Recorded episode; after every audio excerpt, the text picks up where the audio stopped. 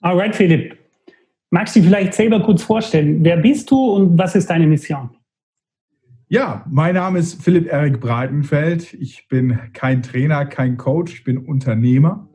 Unternehmer seit 16 Jahren in der Personaldienstleistung und mein Steckenpferd ist, dass die größte Herausforderung für die Gesellschaft in der Zukunft der demografische Wandel sein wird, also die immer älter werdende Gesellschaft.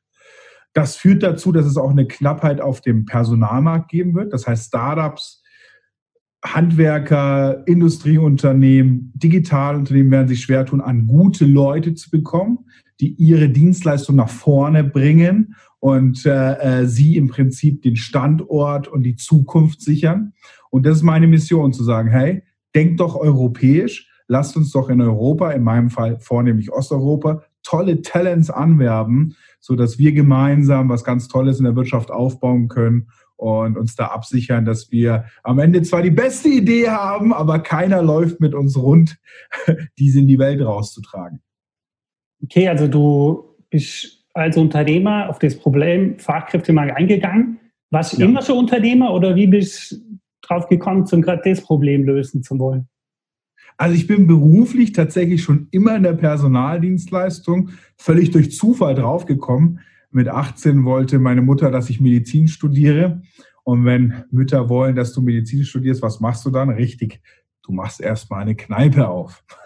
ja, das ist das, was man natürlich so macht als Ding. Nein, im Ernst, äh, ich, ich, wusste, ich wusste nicht so, was ich mache. Dann ein bisschen Kneipe, ein bisschen das. Und dann bin ich durch einen Freund in den Vertrieb, in dem klassischen Telesales und Außendienst einer Zeitarbeitsfirma, einer relativ großen, gekommen. Und äh, bin da nie wieder weg bis heute. 16 Jahre später bin ich selber Unternehmer, aber so habe ich angefangen. Dann wirklich, da, da wirklich Blut geleckt, ja. Dann da hochgearbeitet zum Niederlassungsleiter.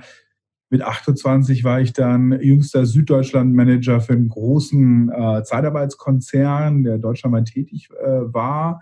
Und ja, und äh, habe mich mit der Idee, Nischenanbieter zu sein für Fachkräfte, für Handwerk und Industrie aus Osteuropa 2013 selbstständig gemacht. Und seit sieben Jahren gibt es meine Firma jetzt, Humanus, die sich mit diesem Thema ne, bringt Europa zusammen, schafft Synergien, äh, beschäftigt mit mittlerweile über 500 Mitarbeitern. Und das ist mein Steckenpferd. Dafür brenne ich und ja, ich bin mit Leidenschaft Unternehmer und äh, können mir was anderes auch gar nicht mehr vorstellen. ja. Was glaubst du, macht dich erfolgreicher als andere? Ich weiß nicht, ob ich erfolgreicher bin als andere, aber ich glaube, ich weiß, was Menschen generell erfolgreich macht. Ich glaube wirklich, und das ist keine Floskel, du musst unfassbar brennen für das, was du tust. Ja, ich sage immer Leuten, wenn die bei mir anfangen zu arbeiten, Leute, ganz im Ernst, wir verbringen teilweise acht, neun Stunden am Tag miteinander. Das ist länger, als ihr mit euren Kindern, mit euren Frauen, mit euren Männern, mit eurer Familie verbringt. Und jetzt können wir uns entscheiden. Ist das, was wir machen?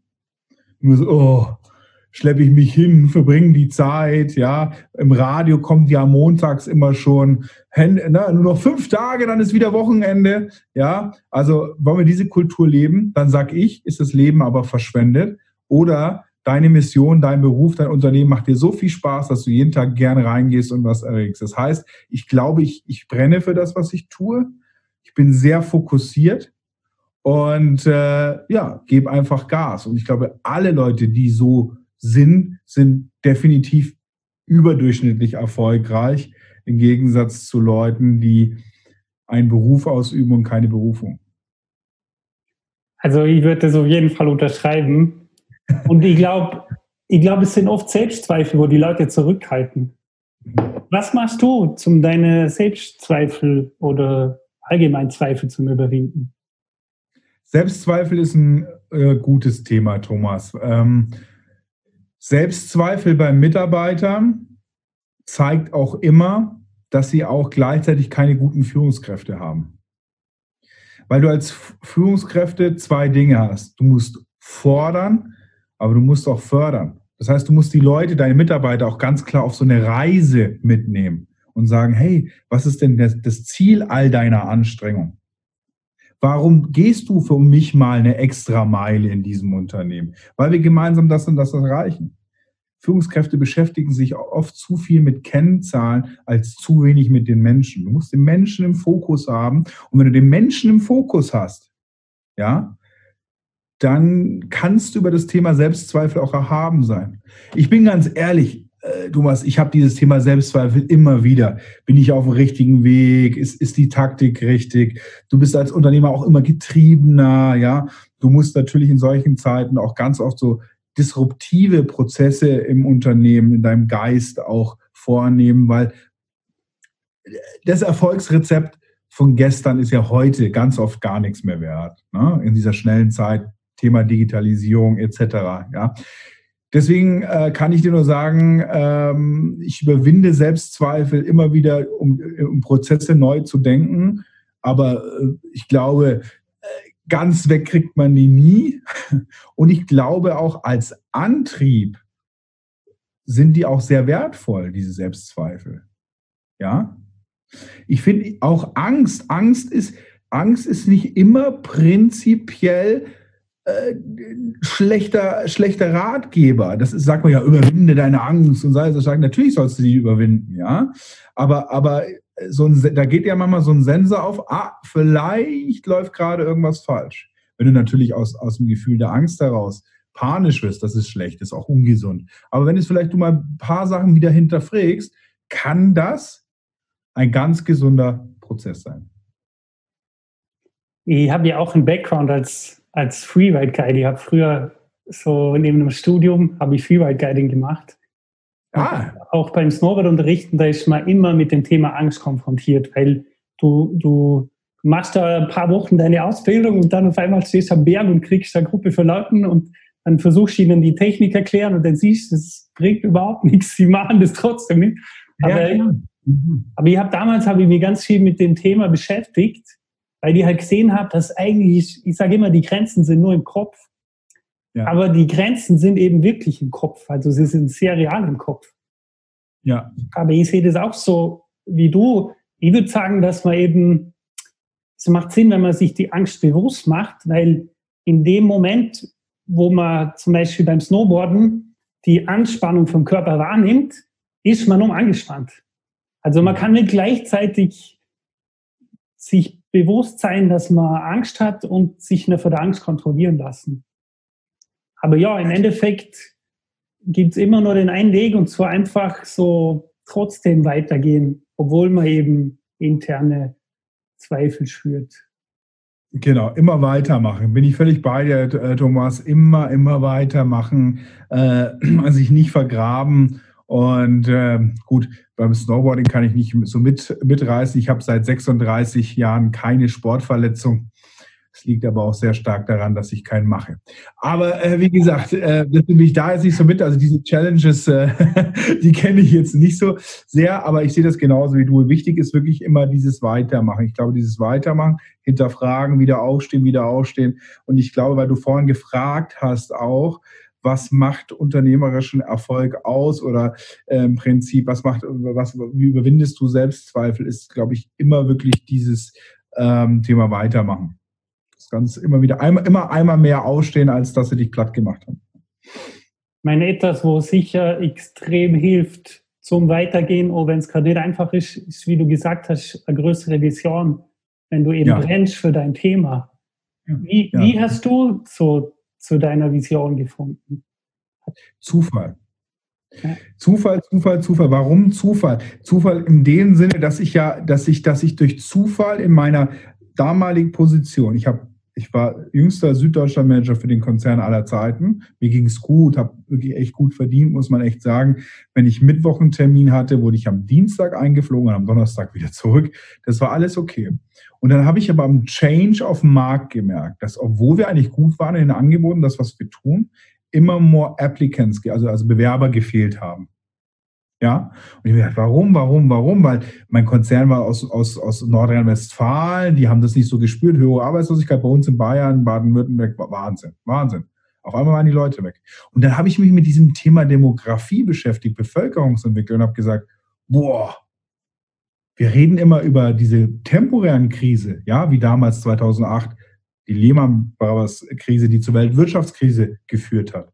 Wir reden jetzt über Corona, mit dem ja nichts zu spaßen ist, aber wir sind uns sicher, dass es auch eine temporäre Krise sein wird. Aber für mich die allergrößte Krise oder die allergrößte Herausforderung, die kommen wird, für alle Gesellschaftsteile gleichermaßen, ist der demografische Wandel. Das heißt, die immer älter werdende Gesellschaft. In zehn Jahren in Deutschland haben wir 30 Prozent mehr Menschen über 55. Das Durchschnitt der Alter von der Pflegekraft, wissen wir zum Beispiel in Bayern, ist 47. Also nochmal die Zahlen. Eine Million Menschen mehr in die Pflege Durchschnittsalter Pflegekraft 47 Jahre. Und noch eine Zahl, die dramatisch ist. Die Durchschnittsverweildauer im Pflegeberufen in Deutschland ist irgendwo zwischen sieben und acht Jahren. Wer pflegt unsere Großeltern, Mütter und Väter irgendwann mal? Ja, wo kommen Nachwuchskräfte für Unternehmen her? Gerade im Mittelstand. Weißt du, die Oberen werden sich immer, die, die High-Player werden sich durch viel Budget immer Leute irgendwo abwerben können. Aber abwerben ist ja volkswirtschaftlich Bringt ja nichts. Ja, das ist ja nur ein Hin- und Hergeschiebe. Wir brauchen aber mehr. Man hat, du siehst es ja auch an den offenen Stellenangeboten der letzten Jahre. In Deutschland zum Beispiel hatten wir jetzt in der Spitze 1,5 Millionen offene Stelle vor Corona. Ja, aber gleichzeitig hast du immer weniger Arbeitslose. Auch hier wieder so ein Bedarf, so wenig Potenzial. Und das ist wirklich, glaube ich, was uns gefährdet. Im medizinischen Bereich, im pflegerischen Bereich, im wirtschaftlich-unternehmerischen Bereich, im gesellschaftlichen Bereich auch. Und mein Ansatz war, ich habe dann Kontakte eben nach, ich habe dann eben Kontakte nach ähm, Osteuropa, auch wieder durch Zufall, durch Netzwerken bekommen wo wir entdeckt haben, aha, da gibt es Leute, die brennen, die haben die letzten Jahre schon in Deutschland, Schweiz, Österreich gearbeitet, die sind gar nicht so schlecht ausgebildet. Und dort, wo sie Mangel hatten an Ausbildung, hat sie ihre Berufserfahrung kompensiert. Und da habe ich angefangen, in Polen gute Leute zu akquirieren. Und da, wo es gefehlt hat, auch mal, äh, auch mal, ja, wie soll ich sagen, auch mal nachgebildet oder habe auch mal im Prinzip äh, Sprachschulen finanziert. Und so ging das am Anfang los. Und dann habe ich von Polen bin ich dann in die Slowakei gegangen, in, äh, nach Rumänien, nach Ungarn, überall rausgegangen, um dort gute Leute zu finden, die auf dem deutschen Markt vornehmlich, bis in Österreich machen wir auch, aber deutschen Markt vornehmlich, die Unternehmen bereichern und somit auch eine Win-Win-Situation schaffen. Zum einen, die wohnen in strukturschwachen Regionen, bei gleichzeitig, also nehmen wir jetzt mal Polen. Ich war gestern noch in Polen, ja. Schau, da verdient ein Elektriker auf dem Land 400, 500 Euro netto aber das Benzin kostet genauso viel wie in Deutschland. Das heißt, sie haben relativ hohe Lebenserhaltungskosten, gleichzeitig wenig Löhne.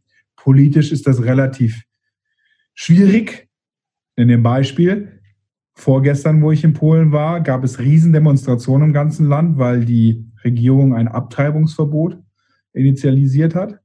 Ja, Wahnsinn, musst du dir mal vorstellen, Abtreibungsverbot. Das heißt, selbst in so Kriminalfällen, wie jemand Vergewaltigung, was ganz Schlimmes, ja, die darf dann auch nicht abtreiben und so weiter und so fort. Also völlig bescheuert, rückschrittlich ohne Ende.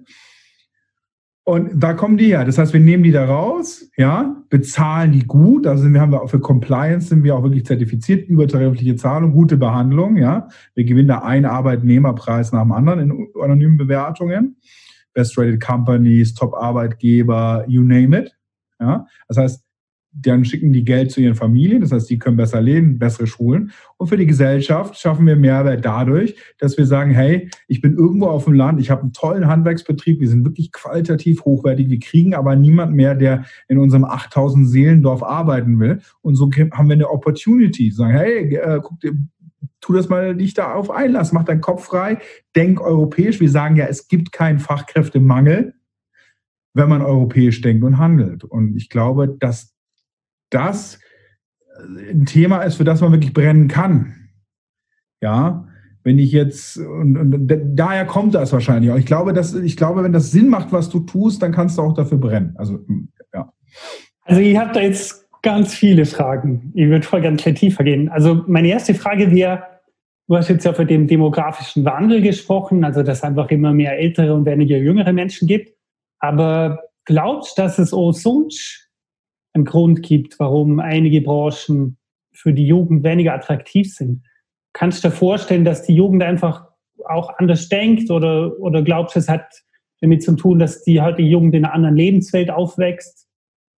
Ja klar, absolut. Ähm, äh, na, natürlich spielen heute in so einem Generationswechsel zu Generation Z oder vorher schon Y, gibt es natürlich andere Parameter. Ja, Status ist nicht mehr so wichtig. Wo ich jung war, war das Allerwichtigste, was für, was für einen Dienstwagen bekommst du. Ja, äh, Provi. Heute ich, merke ich immer mehr in den letzten 16 Jahren, dass Status, also ob du jetzt einen dicken Mercedes fährst oder die fetten Bonis abkassierst, gar nicht mehr so viel triggern wie früher. Ja, also heute sind Themen, die ich habe, viel mehr flexible Arbeitszeiten. Kann ich mal ein, zwei Jahre, äh, ein, zwei Monate frei machen, um ins Ausland zu gehen? Work-Life-Balance. Da hat sich viel verändert in diesen, in diesen Generationen. Äh, dass heute mehr so das eigene Leben, die eigene Selbstverwirklichkeit für mich im Fokus steht. Und das lässt sich, und da bin ich bei dir, mit traditionellen Berufen ganz oft nicht mehr vereinbaren, wie zwölf Stunden äh, oder zehn Stunden auf der Baustelle stehen. Ja, vollkommen klar. Also auch das ist ein Teil davon. Das, und das ist ja auch statistisch beweisbar. Nur noch jeder zwanzigste Schulabgänger kann sich in Deutschland kann sich in Deutschland vorstellen, eine Ausbildung im Handwerk zu machen. Heißt, Handwerk ist für diese Menschen nicht mehr sexy.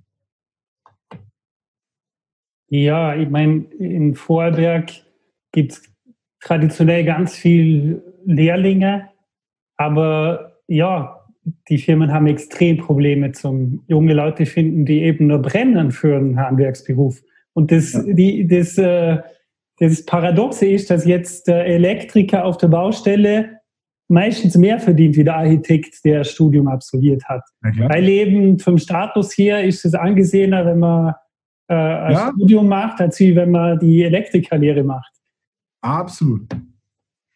Und ist ich meine, was glaubst du, wie kann man junge Leute finden, die eben dafür brennen, zum, ja, zum Beispiel einen Handwerksberuf machen oder allgemein? Was glaubst du, wie, wie viele Mitarbeiter, wofür das brennen?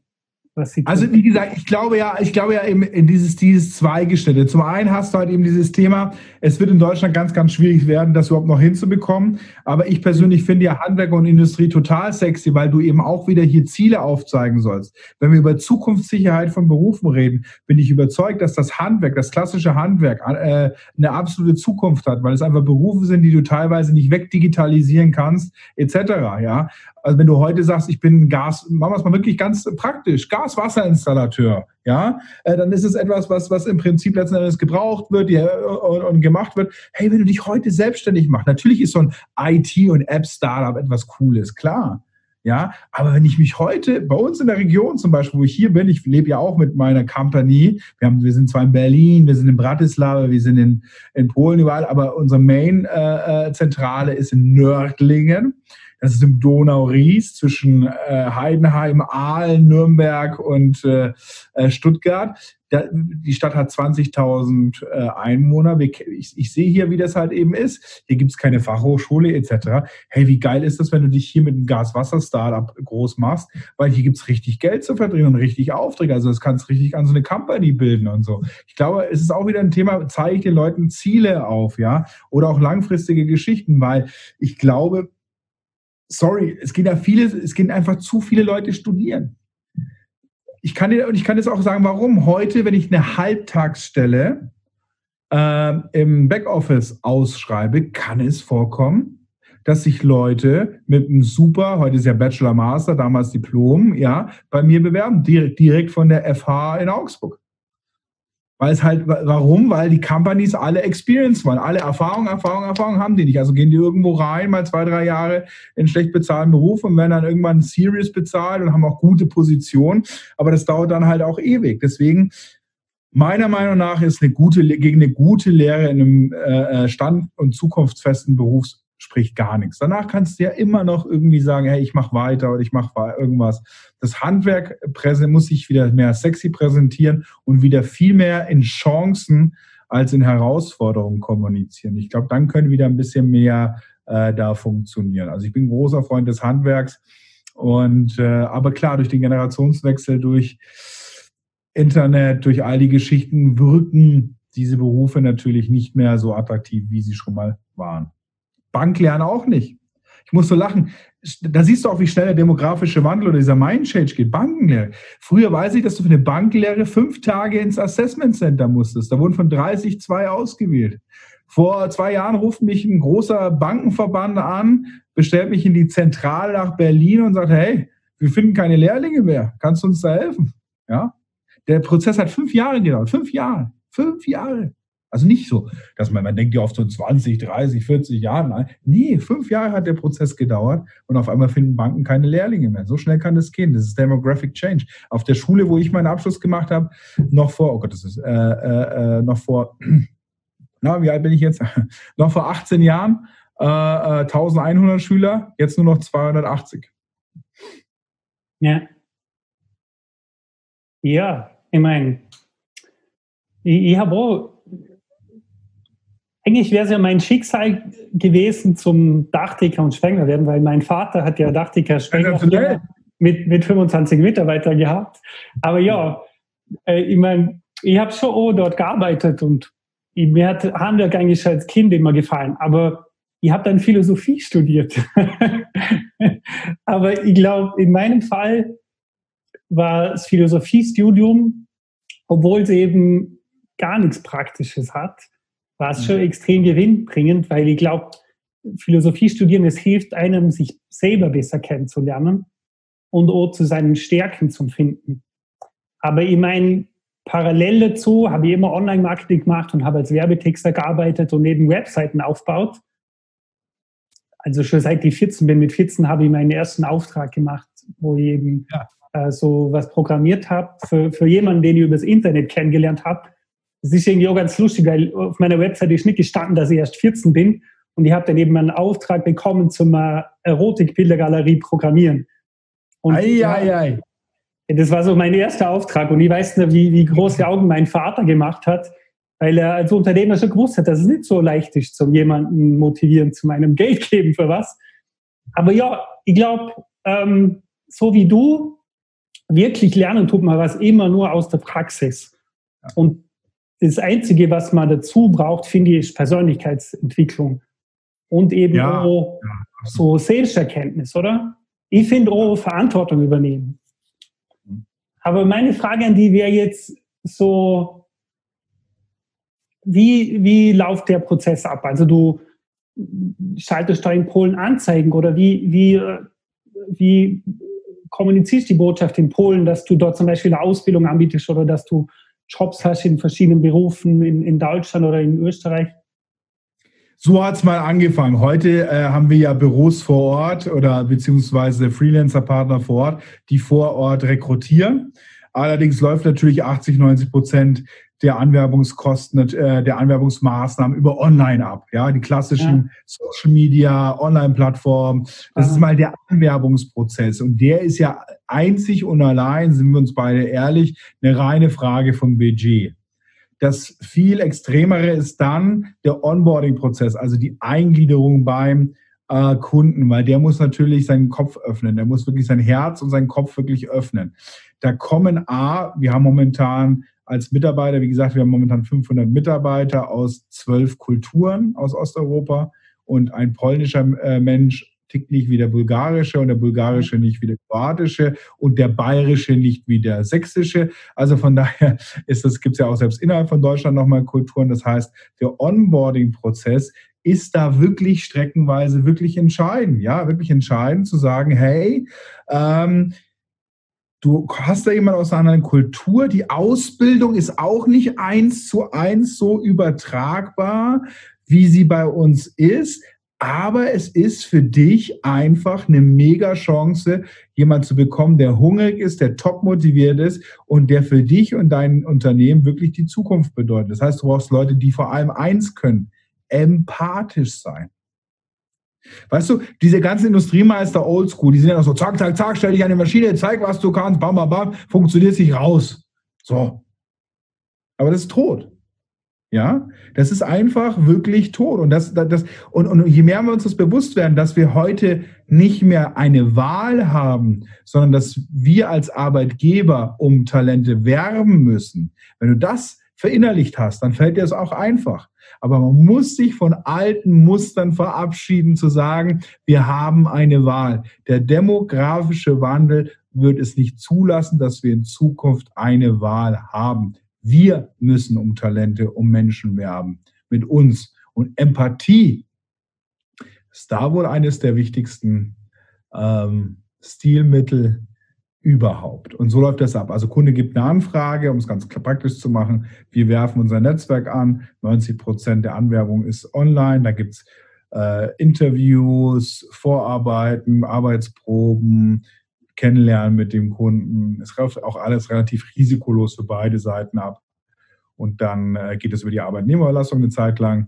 Und äh, später gibt es eine Festübernahme beim Kunden. Da helfen wir noch bei, es hängt viel dran, helfen wir noch bei beim Familiennachzug.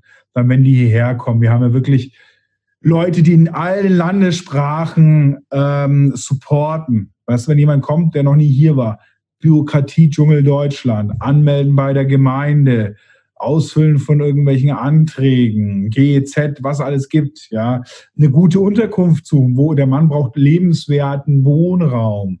Ähm, alles so Dinge, die für uns alle selbstverständlich sind, müssen wir organisieren. Die Menschen kommen und sind teilweise 2000 Kilometer weit weg von ihrer Heimat. Das heißt, wir haben auch Leute, die, die, die sich um die Leute kümmern müssen. Ja, Caretaking. Also das heißt wirklich, ja, weißt du so, also vom Liebeskummer bis was weiß ich was alles. So ganz klar alles das, was du eben hast, wenn du von deiner Familie weit weg bist. Und ähm, wir, also das heißt wirklich, also die Zauberformel heißt wirklich Empathie. Empathie ist das äh, Stilmittel von ein erfolgreiches Auslandsrecruiting respektive Onboarding von Mitarbeitern aus ähm, verschiedenen Kulturen. Und ähm, das denkt man so, naja, das ist ja ganz einfach, gell? Nein, ist nicht, weil es ein komplett, äh, wenn du die Industrie in Deutschland und das Handwerk von vor zehn Jahren oder 15 Jahren anschaust, ein kompletter Paradigmenwechsel. Komplett. Die akzeptieren es nicht, dass es keine Wahl mehr gibt. Sondern ich bin der, ich bin der Handwerksmeister so oder so, oder ich bin die Firma DAX notiert und deswegen kennt man mich und deswegen lieben uns die Leute, die Leute kommen äh, massenweise. Nein, Tun sie nicht, weil eben das Thema Status nicht mehr so im Vordergrund steht, wie es noch getan hat. Ja? Und das ist übrigens auch die Chance für kleine Unternehmen, für Startups, Gründer. Wenn ein Gründer jemanden sucht und kämpft um Programmierer gegen SAP, boah, würde er sich jetzt, sage ich mal, in acht aus zehn Fällen schwer tun, richtig? Wenn er aber, wenn er aber jetzt selber durch, durch sich selber ein eigenes Konzept für seine Firma aufdenkt, auch darunter fährt, du kannst ja wirklich, hey, das Ding ist doch schon mal her, bei den großen Jobbörsen in Deutschland, wenn du jemanden suchst, gell, die Stellenanzeige sind ja nicht billig. Für das Budget sage ich immer, wenn mich jemand fragt, weil ich habe ja mit Breitenfeld meine eigene Marke, ja eine eigene Marke aufgemacht Warum? Weil ich Leuten auch erklären will, wie geht Auslandsrecruiting. Weil es, wird ein flächendeckendes Thema. Es wird für jeden Startup, Inhaber, Geschäftsführer, leitenden Angestellte, HRler, Personaler ein total wichtiges Thema. Also habe ich mit der Marke Breitenfeld mit Expertenwissen selbstständig gemacht. Und gebe das auch weiter. Sag, hey, hör zu, das Thema ist doch, steig doch einfach ins Auto, ja, fahr an der IT-Fachschule nach Posen, eine Stadt in Polen und red mit den Leuten. Zeig dich, dass du wirklich interessiert bist weil Geld, wie gesagt, nicht mehr alles ist. Ja, äh, äh Arbeitsumstände, Work-Life-Balance, alles, was dazugekommen, spielt auch eine Rolle. Dementsprechend kannst du da aktiv sein. Und das ist mein ganz großer Appell. Ja, weil ich meine, ich sage dir, bei den, bei den drei Großen, was es hier Stepstone Monster, was alles so gibt und so, das ist immer eine Frage, das sind tolle Plattformen, arbeiten wir auch miteinander, aber es ist immer eine Frage vom Budget. Und du musst entscheiden, wer bist du? Und wenn du ein begrenztes Budget hast, ist der größte Fehler, den du machen kannst, dass du es falsch ausgibst. Und deswegen, also, das ist mein, das ist mein Thema auch. Ja, die Leute sollen, warum sagt der Breitenfeld jetzt, wenn er selber ein erfolgreiches Unternehmen hat, äh, wieso gibt er sein Wissen da weiter? Wegen Geld? Nee, nicht wegen Geld, sondern ich sage dir eins, was das Problem ist. Wegen Selbsterhalt. Ich sage dir genau warum. Mein Team ruft in Osteuropa gute Bewerber an. Mittlerweile sagt mir jeder vierte oder fünfte Bewerber, nach Deutschland komme ich nie wieder. Und dann fragen wir, warum, was passiert? Ja, weil das, das, keine Unterkunft, stand ich mit acht Koffern am, am Bahnhof, dies, das, das. Das ist das Problem. Es gibt viele Firmen, die haben erkannt, aha, Auslandsrecruiting brauche ich, um zu überleben, aber die haben sich keinen Plan gemacht. Das heißt, die probieren sich so ein bisschen an dem Thema und machen dafür ganz viel kaputt und verbrennen gutes Potenzial an tollen Menschen und Mitarbeitern für die Ewigkeit. Und dann deswegen gehe ich mit meinem Thema raus und sage, hey Leute, hört zu, macht das richtig. Das sind Menschen, das sind keine Staubsauger. Ihr könnt die nicht behandeln wie eine Mercedes C-Klasse oder irgend sowas, sondern das ist, das ist, das ist ein Mensch, da, gibt, da, da gehört was dazu. Ja, und, und solche Geschichten. Also deswegen dieses Thema auch mit dieser Breitenfeldmarke, wo Podcast, YouTube, äh, Beratung, bla, bla, einfach zu sagen, hey, äh, wenn ihr es macht, dann macht es halt wenigstens gescheit. Ich glaube auch, dass sich halt die klassische Hierarchie extrem verändert. Diejenigen, die nicht für ihren hohen Ross runterkommen, und das sind gerade oft Großkonzerne, die werden schon früher oder später aufwachen. Ich meine, ich, ich glaube, es ist schon, wie du sagst, in der heutigen Welt, da suchen die Firmen noch mehr ihre Mitarbeiter aus, sondern die Mitarbeiter suchen sich die Firmen aus. Ja, ja. Und das wird, das wird, das wird immer mehr werden. Klar gibt es jetzt durch die C-Herausforderung mal ein kurzes Zeitfenster, wo du auch lokal äh, durch Themen wie Kurzarbeit oder durch Themen wie andere Firmen mal ganz, ganz kurz mal wieder auch an bessere Bewerber kommst. Das ist unbestreitbar, dass das so ist. Ja, aber das ist ein temporäres Fenster, was, wenn, wenn wir uns ein bisschen erholt haben von dieser weltweiten Pandemie, vielleicht wenn es Impfstoffe gibt, was weiß ich, will jetzt nicht da politisch werden, aber ähm, dass, wenn es wieder, wenn es wieder nach oben geht, es schnell wieder vorbei sein wird. Ja, und dann, wenn wir ganz, weil es gibt immer noch Mangelberufe. Schau, es gibt über 880 Mangelberufe in Deutschland. Ja. Ja. Corona hin oder her. Ich bin ja aus der Industrie, ganz einfach. Wenn du heute einen guten Elektriker suchst oder Elektroniker suchst oder Industrieelektriker, der SPS programmieren kann, der Schaltschrank bauen kann, tust du dich schwer. Corona hin oder her. Kurzarbeit, obwohl noch 4,27 Millionen Menschen momentan in Kurzarbeit sind, hin oder her. Du tust dich schwer. Und ähm, deswegen fängst du an, wenn es Bewerber gibt, um die zu werben. Und das ist, was du, du hast es perfekt gesagt ich sage immer, wegkommen vom selbsternannten Brandings-Weltmeister und du sagst vom hohen Ross runterkommen. Gemeint ist dasselbe. Zu sagen, hey, ich steige mal ab und treffe mich mit den Menschen auf Augenhöhe. Was hast du zu bieten? Was habe ich zu bieten? Und am Ende, äh, wie auf dem, die älteste Dienstleistung, also nicht die Dienstleistung, aber die, die, die Handelsdienstleistung auf dem Markt zusammenzubringen. Und das ist, das ist, das ist das Thema. Absolut. Und nur so geht's. Wenn aus einer anderen Perspektive betrachtet, könnte man das so voll als Chance sehen, weil eben weil es viel Großkonzerne gibt oder auch viel äh, mächtige Menschen, die eben nicht für ihren hohen Ross runterkommen und immer auf die alte Art Mitarbeiter suchen. Drum ist es, wie du angesprochen hast, für Startups oder auch für Einzelunternehmer, die, die Unternehmen gründen mit einer coolen Vision, ist es so viel einfacher und attraktiver zum richtig gute Mitarbeiter finden, die eben brennen für ein Thema. Eben wenn man wenn man sich auf die Menschen einlässt, wenn man äh, Vision hat, mit der sich Menschen identifizieren kann, wenn man empathisch ist und das Team auch so aufbaut, dass die Mitarbeiter auch Lust haben und passioniert sind zum eben Gas geben und was aufbauen. Ich glaube, ja. halte ich sicher auch, äh, es war noch nie so einfach als, als Einzelner oder als kleines Team zum was richtig Cooles aufbauen und Leute anziehen, die richtig gute Talente mitbringen. Globalisierung, Netzwerk, Vernetzung, Datenaustausch, äh, Ideenpool. Das ist ja heute, eine Sache von Sekunden, Minuten. Hey, vor zehn Jahren oder vor 15 Jahren, wo noch mein 56K-Modem verrückt gespielt hat. Stell dir ja. mal vor, ja, weil du damals, weil du vorhin gesagt hast, Erotikbilder, ja. Ich meine, was, was war das am Anfang, bis überhaupt so ein Bild sich mal aufgebaut hat, so in drei Stunden mal? Nein, aber jetzt äh, Scherz beiseite. Diese, diese Entwicklung, die es jetzt gibt, diese digitale Entwicklung, die sind ja geil, das ist ja großartig, ja. Äh, das ist total heftig. Heute, weißt du, ich bin ja, ich bin ja äh, durch meine Historie in Südafrika aktiv, äh, habe dort eine Schule gebaut, begleite die, mache auch andere Projekte mit denen.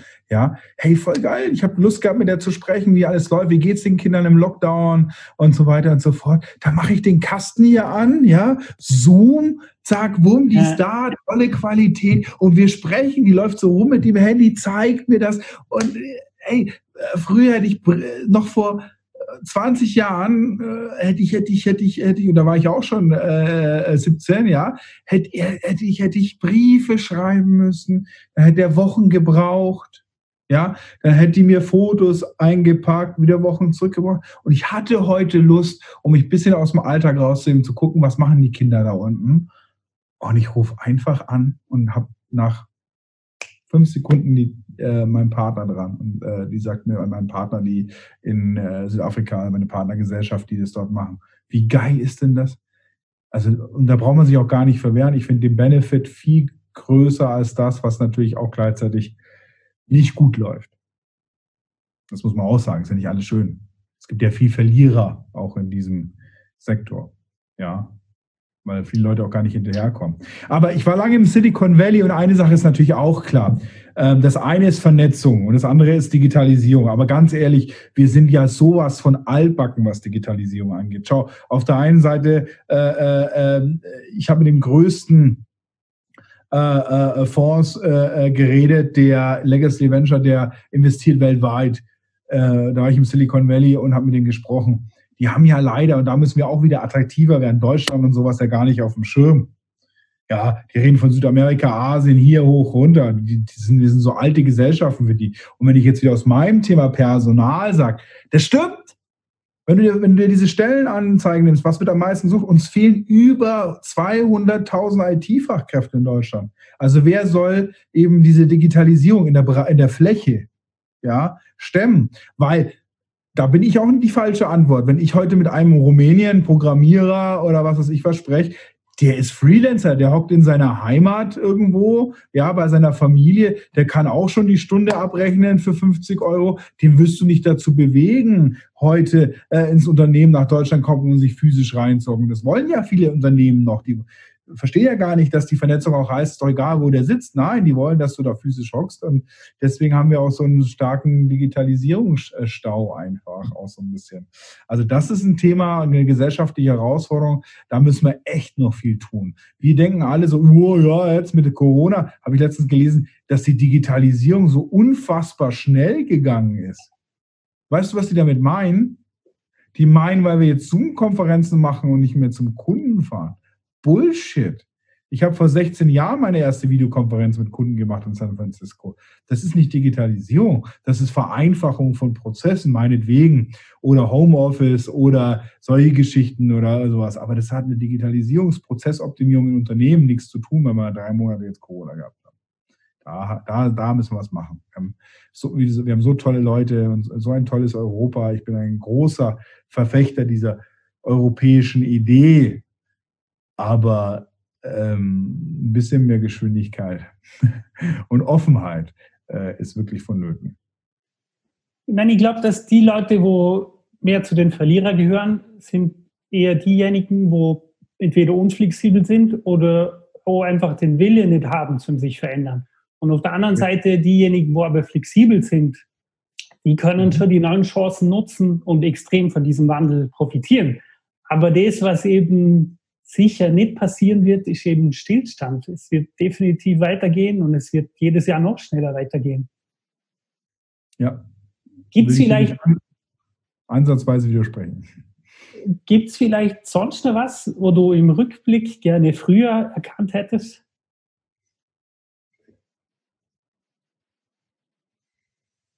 Ja, dass du in all der Hektik deines unternehmerischen Lebens ähm, zwei Dinge tust. Ja, mehr Acht gibst auf Beziehungen aller Art.